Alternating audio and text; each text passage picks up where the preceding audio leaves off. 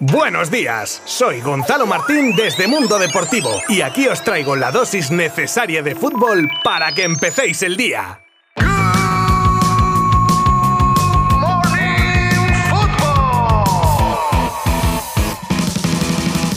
Hola, hola, hola, ¿cómo va todo? Bienvenidos a este nuevo episodio de Good Morning Football de martes, hoy 20 de septiembre de 2022. Con el parón de selecciones y a la espera de la cercanía de los partidos de La Roja vamos a tener un montón de noticias que nos ha dejado el día de hoy y que os contaré durante los próximos minutos. Noticias como que Nico y Abde están sujetos a la famosa cláusula del miedo en sus cesiones, el que es el rumoraco del día con el Barça atento a la situación de Marco Asensio, ojo cuidado. Noticias sobre Griezmann, Simeone y el interés de algún club de la Premier en el francés, la polémica con todo lo ocurrido con Vinicius y si se mofó el brasileño tras la victoria en el derby y más cosas. Os habla Gonzalo Martín desde Mundo Deportivo y empezamos ya mismo.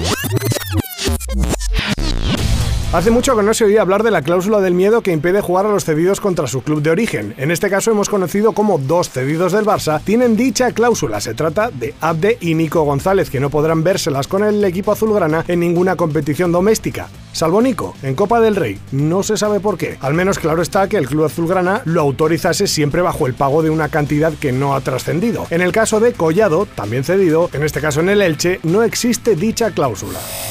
Ya todos sabemos del verano de la palanca que el Barça ha llevado a cabo para confeccionar una plantilla de garantías para luchar por toda esta temporada. Eso no significa que los culés hayan dejado ya de lado el mercado y valorarían refuerzos en condiciones siempre favorables. Y uno de esos jugadores sería, según ha sabido Mundo Deportivo, Marco Asensio, ya pretendido por el Barça hace unos cuantos años y que por su edad, calidad, versatilidad y también su estado contractual cumple con todo para estar en el punto de mira del equipo azulgrana.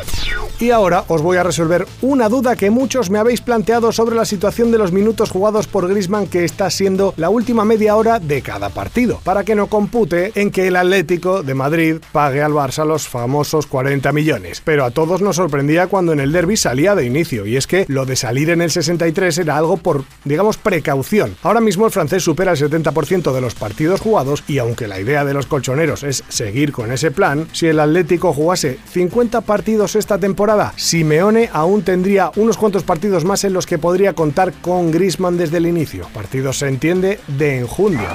Y la situación del francés que no ha pasado desapercibida para muchos clubes, poniendo interés sobre todo desde la Premier, concretamente el United, que ya preguntó por él durante el verano. Desde luego el Barça tendría algo que decir de un jugador a día de hoy de su propiedad, pero si llegase una buena oferta por él, como se dice vulgarmente, la cito y hasta luego. Y ahora con el parón los equipos se preparan para lo que les espera a la vuelta, que con este calendario tan comprimido es de AUPA. Y es que desde que se vuelva a las competiciones de clubes hasta el inicio del Mundial, por ejemplo, al Barça le esperan entre Liga y Champions 12 partidos consecutivos con apenas 3 o 4 días como mucho entre cada uno de ellos. Los dos contra el Inter, la vuelta ante el Bayern, el clásico contra el Real Madrid, Villarreal, Athletic, por ejemplo, que harán del calendario azulgrana un calendario infernal. El capítulo Vinicius, siendo el foco de la polémica por unas cosas u otras, no ha terminado y es que se mofó el brasileño de los colchoneros tras la victoria en el derby. Y digo después ya que en el partido algunos atléticos consideraban acciones deportivas como el intento de alguna filigrana o fingir alguna agresión como una falta de respeto. En este caso, nos vamos a las redes sociales donde Vinicius escribía el inicio de un cántico que empieza contra nuestro Real a lo que un aficionado le contestaba, perdiendo las finales, y él culminaba con Todo sigue igual.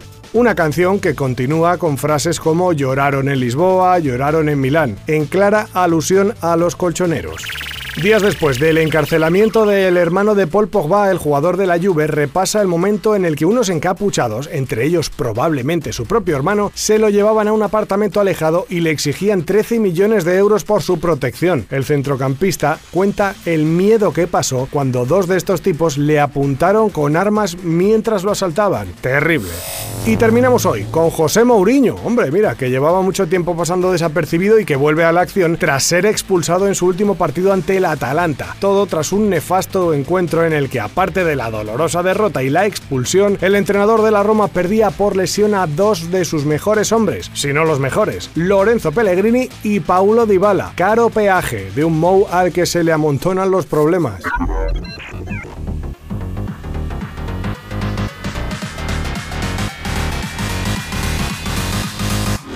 Y así cerramos el Good Morning Football de hoy. Espero que haya sido de vuestro interés porque mañana volveremos con mucho más. Gracias por estar ahí de nuevo. Abrazo virtual. Adiós. Mundo Deportivo te ha ofrecido Good Morning Football, la dosis necesaria de fútbol para comenzar el día.